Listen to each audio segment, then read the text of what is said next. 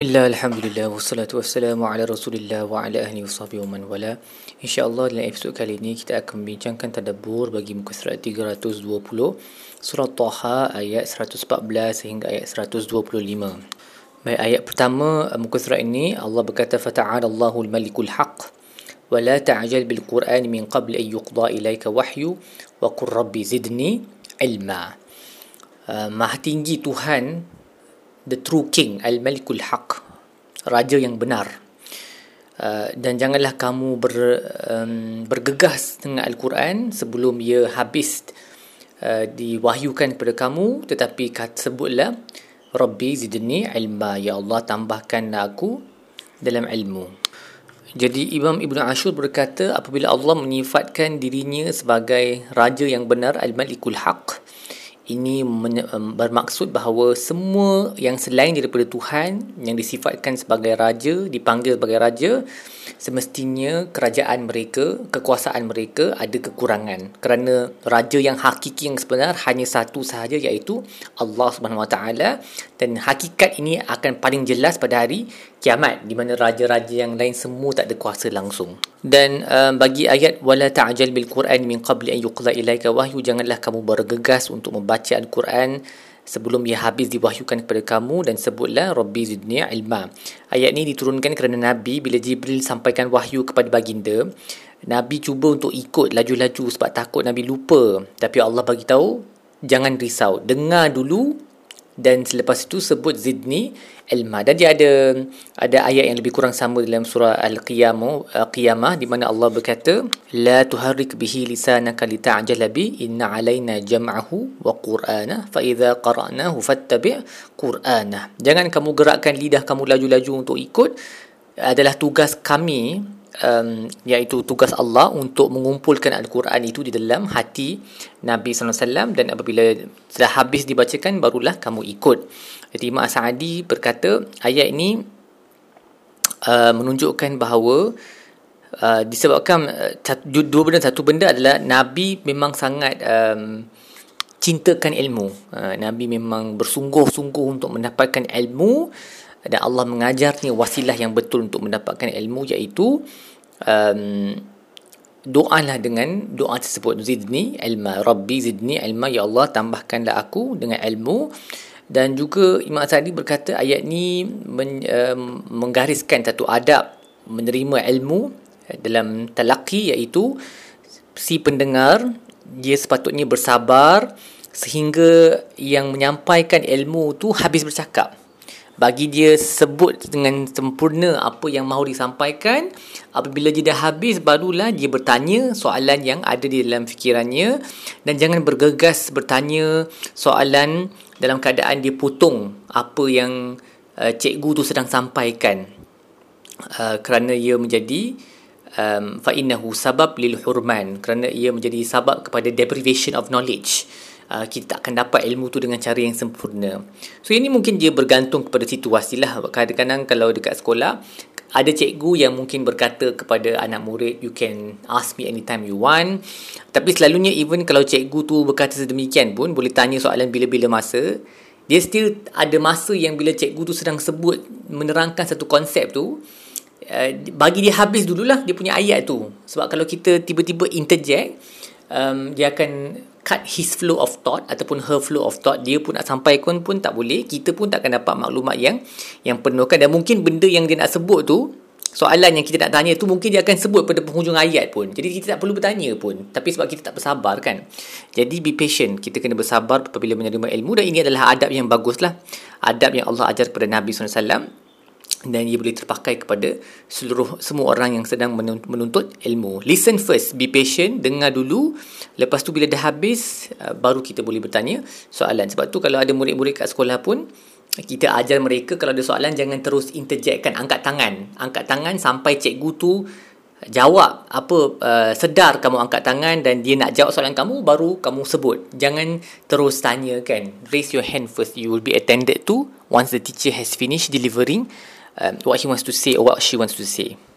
dan Imam Al-Baghawi berkata Ibnu Mas'ud apabila dia sampai kepada ayat ni dia akan dia pun akan berdoa Allahumma zidni ilman wa imanan wa yaqinan. Ya Allah tambahkanlah aku di dalam ilmu dalam iman dan dalam keyakinan. Dan kita tengok dalam Quran dalam banyak-banyak benda yang Allah suruh Nabi untuk mohon pertambahannya hanya ilmu sahaja yang dimohon untuk ditambahkan.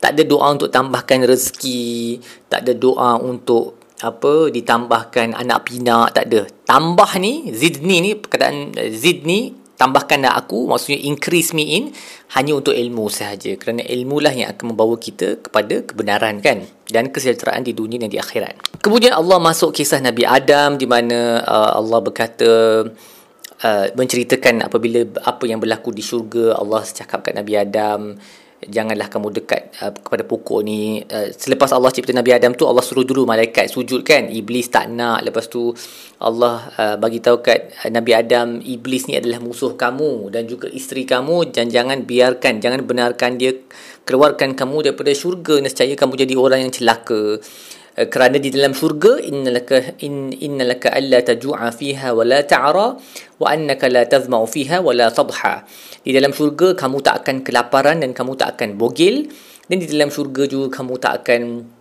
dahaga dan tidak akan berasa panas. Dan Ibn, Imam Ibn Ashur memberi satu uh, pemerhatian yang menarik lah. Kenapa Allah pasangkan kelaparan dengan kebogilan dan Allah pasangkan dahaga dengan rasa panas di luar badan. Sebab selalunya kalau kita cakap kita akan sebut kelaparan dan lapar dan dahaga goes together. Dia sepatutnya bersama kan?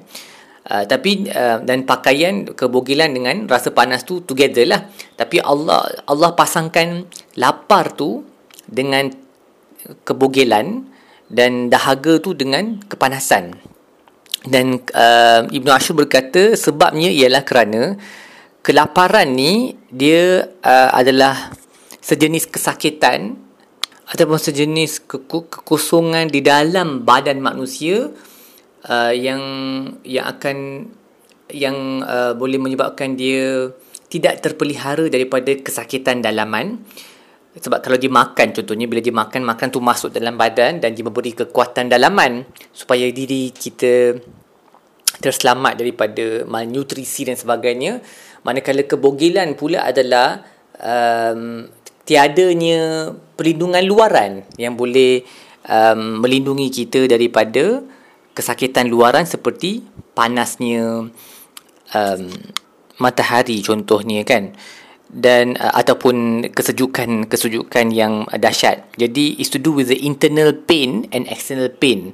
Manakala uh, dahaga dengan kepanasan pula adalah kerana dahaga ni berkaitan dengan kepanasan di dalam diri badan, the fire inside the body dan manakala uh, kepanasan di luar pula adalah the fire outside the body kan? Kepanasan yang kita boleh rasa dekat kulit kerana cuaca yang panas. Jadi sebab tu dia punya pasangan tu dia dah lain sikit daripada yang kita akan jangka lah. Dan ini adalah salah satu sebab uh, tadabur tu penting. Sebab bila Allah sebut dengan cara yang luar daripada kebiasaan kita fikir kenapa Allah pasangkan lapar dengan Uh, uh, kebogilan ataupun dalam kata lain makanan dengan pakaian tetapi Allah pasangkan air dengan uh, ataupun dahaga dengan kepanasan kan? Sebab makanan dan pakaian tu dia melindungi dalam badan dan luar badan.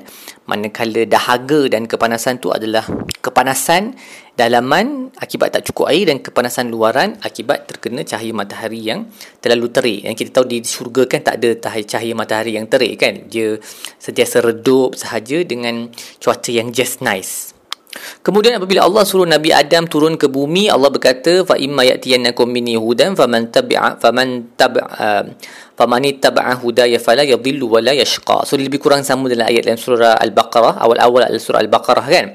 Um, dan ayat ni Imam Al-Qurtubi berkata, Ibnu Abbas lah berkata, Allah telah memberi jaminan kepada sesiapa yang membaca Al-Quran dan beramal dengannya, faman ittaba'a hudaya fala yadillu wala yashqa. Sesiapa yang uh, mengikut hudayah uh, uh, my guidance iaitu al-Quran maka dia tidak akan sesat maka tidak akan celaka um, maka Ibn Abbas berkata siapa yang membaca Al-Quran dan beramal dengan dia maka dia tidak akan sesat di dunia dan dia tidak akan celaka pada hari kiamat. Lalu Ibn Abbas membaca ayat ni. Maksudnya pentinglah untuk kita membaca Al-Quran memahaminya dan mengamalkannya. Kemudian Allah berkata wa man a'rada an zikri fa inna lahu ma'ishatan dhanka wa nahsyuruhu yawmal qiyamati a'ma Qala rabbi lima hasyartani a'ma wa qad kuntu basira. Orang bertanya, orang bertanya, Allah berkata siapa yang uh, memalingkan diri daripada zikri mengingati aku fa maka bagi dia adalah kehidupan yang sempit dan kami akan bangkitkan dia dalam keadaan dia buta pada hari kiamat.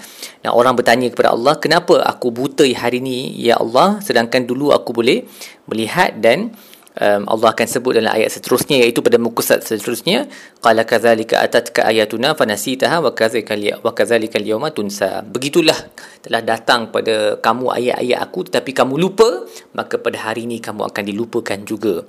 Jadi saya ada sebut pada awal surah Taha apabila Allah bertemu dengan um, Nabi Musa bertemu dengan Allah antara benda yang Allah sebut kepada Nabi Musa adalah aqibis salat li zikri. Dirikanlah salat untuk zikri untuk mengingati aku perkataan zikri ni dia dah datang sekali lagi apabila Nabi Musa mohon daripada Allah untuk um, di apa uh, Harun untuk ikut bersama. Dan Allah berkata wala taniya fi zikri. Jangan kamu jadi lalai dalam mengingati aku. Dan perkataan zikri ni datang sekarang lagi sekali pada penghujung surah ni di mana Allah berkata sesiapa yang berpaling daripada zikri. Dan kita dah establish pada awal surah um, Taha ni bahawa cara yang paling elok untuk mengingati Allah adalah dengan salat. Sebab tu Allah sebut wa aqimis salata li zikri, dirikanlah salat untuk mengingati aku. Jadi bila Allah kata wa man a'rada an zikri, siapa yang berpaling daripada mengingati aku, uh, maksudnya dia tak jaga salat dia, dia boleh refer kepada mengingati Allah secara umum tetapi lebih khususnya kepada dia menjauhkan diri daripada salat. Nah, dia sama ada langsung tak salat ataupun sebab dia rasa benda tu tak penting ataupun dia melakukannya dengan cara yang lalai fa innalahu ma'ishatan dhanka. Dia akan ada kehidupan yang sempit uh, di dunia ini dan pada hari kiamat dia akan dibangkitkan dalam keadaan buta. Walaupun mungkin kita nampak orang tu um, kaya serba mewah selesa tetapi hidupnya tetap akan penuh dengan uh, anxiety okay kerisauan ketak tenteraman kerana hati ni selagi mana dia tak capai kepada makam keyakinan dan juga panduan yang betul ia akan kekal di dalam ketidakpastian, ketidaktenteraman, dalam syak dan kehairanan yang tidak boleh diubah melainkan dengan mengingati Allah sahaja khususnya dengan solat. Jadi kalau kita ni yang selalu solat tapi tetap juga dalam keadaan yang tak tenteram maksudnya solat kita ni solat yang kurang sempurna lah. Dan kita sendiri tahu kan betapa sempurna ataupun tak sempurna solat kita.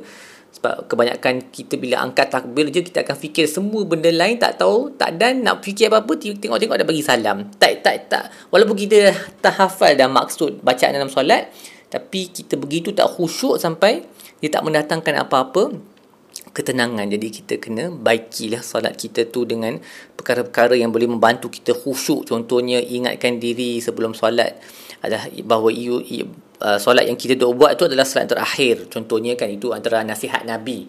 That, uh, ingat, try to imagine that this is your last solat. Maksudnya lepas ni, mungkin kita mati accident ke. Dan benda tu boleh berlaku. It's very possible for those things to happen kan. Jadi itu salat yang terakhir. Adakah kita mahu bahawa untuk salat kita yang terakhir tu menjadi salat yang uh, yang sia-sia yang macam kita tak tak pay attention pun kepada apa yang Tuhan mahukan, okey. Lepas tu kita dirikan salat dalam keadaan yang yang lebih tenang, jangan bergegas, tinggalkan beberapa perkara dulu, ambil wudu elok-elok sebab wudu ni dia macam prime our mind kan untuk menyediakan diri kita untuk salat. Jadi wudu tu pun ambil elok-elok Ha, kemudian solat sunat qabliyah dia yang lelaki solat di masjid semua ni akan memastikan diri kita lebih tenang. Ha, macam Nabi kata jangan solat kalau tengah, tengah, tengah tahan buang air kecil atau buang air besar. Selesaikan yang tu dulu.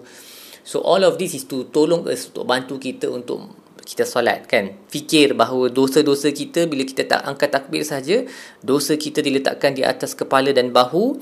Dan apabila kita rukuk dan sujud dosa tu semua gugur seperti yang disabdakan oleh Nabi. Jadi kita pun rukuk dan sujud dengan ketenangan contohnya. Baik apa yang kita belajar dalam buku surat ini? Yang pertama ingatlah antara cara iblis me, um, kacau anak Adam ataupun lebih tepat cara dia deceive, dia menipu anak Adam adalah dengan meng, uh, menghabiskan ataupun menghalang anak Adam daripada sifat qanaah dengan rezeki sedia ada. Ha. dan mahukan lebih bahkan mahu untuk hidup selama-lamanya. Sebab tu Nabi Adam dia dah ada segala benda dah dalam syurga tu. Apa yang dia tak ada.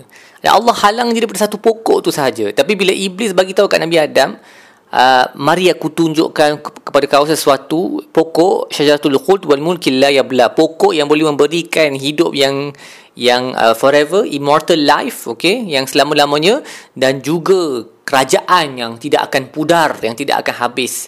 Sedangkan Nabi Adam dah ada dah semua benda yang dia perlu yang yang begitu hebat dan cantik dan lazat. Tetapi atas um, godaan syaitan ni dia termakan juga godaan tersebut. Jadi itu antara cara iblis uh, menggoda kita. Uh, dia bagi kita tak qanaah tak satisfied tak puas hati dengan rezeki saja ada mahu always want more and more and more. Okay so hati-hati dengan um, taktik iblis ni. Juga kita kena hati-hatilah terhadap orang yang bagi nasihat kita sebelum kita terima nasihat daripada siapa-siapa pastikan dulu orang yang dok bagi nasihat tu kita check buat background check dulu. Tengok dia punya track record. Orang ni boleh dipercayai ke tak boleh dipercayai kan? Sebab iblis datang kat Nabi Adam kata tidakkah patut aku bagi kau panduan? Ha, dia nak bagi nasihat lah. Kalau dalam surah Al-A'raf tu lagi-lagi sebut um, uh, waqa sama huma dia bersumpah bahawa dia adalah penasihat yang ikhlas. Ha. jadi siapa-siapa pun boleh claim kan? Mereka adalah penasihat yang ikhlas sedangkan mereka berniat buruk. Jadi sebelum kita terima nasihat daripada siapa-siapa check dulu dia punya track record dia hidup dia macam mana barulah kita terima kalau nasihat kalau orang tu orang yang baik. Juga kita belajar bahawa kehidupan bersama dengan Al-Quran adalah sebab kepada kebahagiaan di dunia dan akhirat. Manakala meninggalkan Al-Quran dan meninggalkan salat adalah kehidupan yang membawa kecelakaan. Juga perbanyakkanlah doa Rabbi zidni ilma uh, untuk sebagai salah satu wasilah untuk kita Uh, mendapat ilmu yang lebih berkat daripada Tuhan ditambahkan ilmu di samping kita berusaha untuk mencari ilmu tersebut. Baik setakat itu sahaja tadabbur kita bagi muka surat ini insya-Allah kita akan sambung dengan episod-episod yang lain. Wassallallahu ala sayyidina Muhammad wa ala alihi wasahbihi wasallam walhamdulillahi rabbil alamin.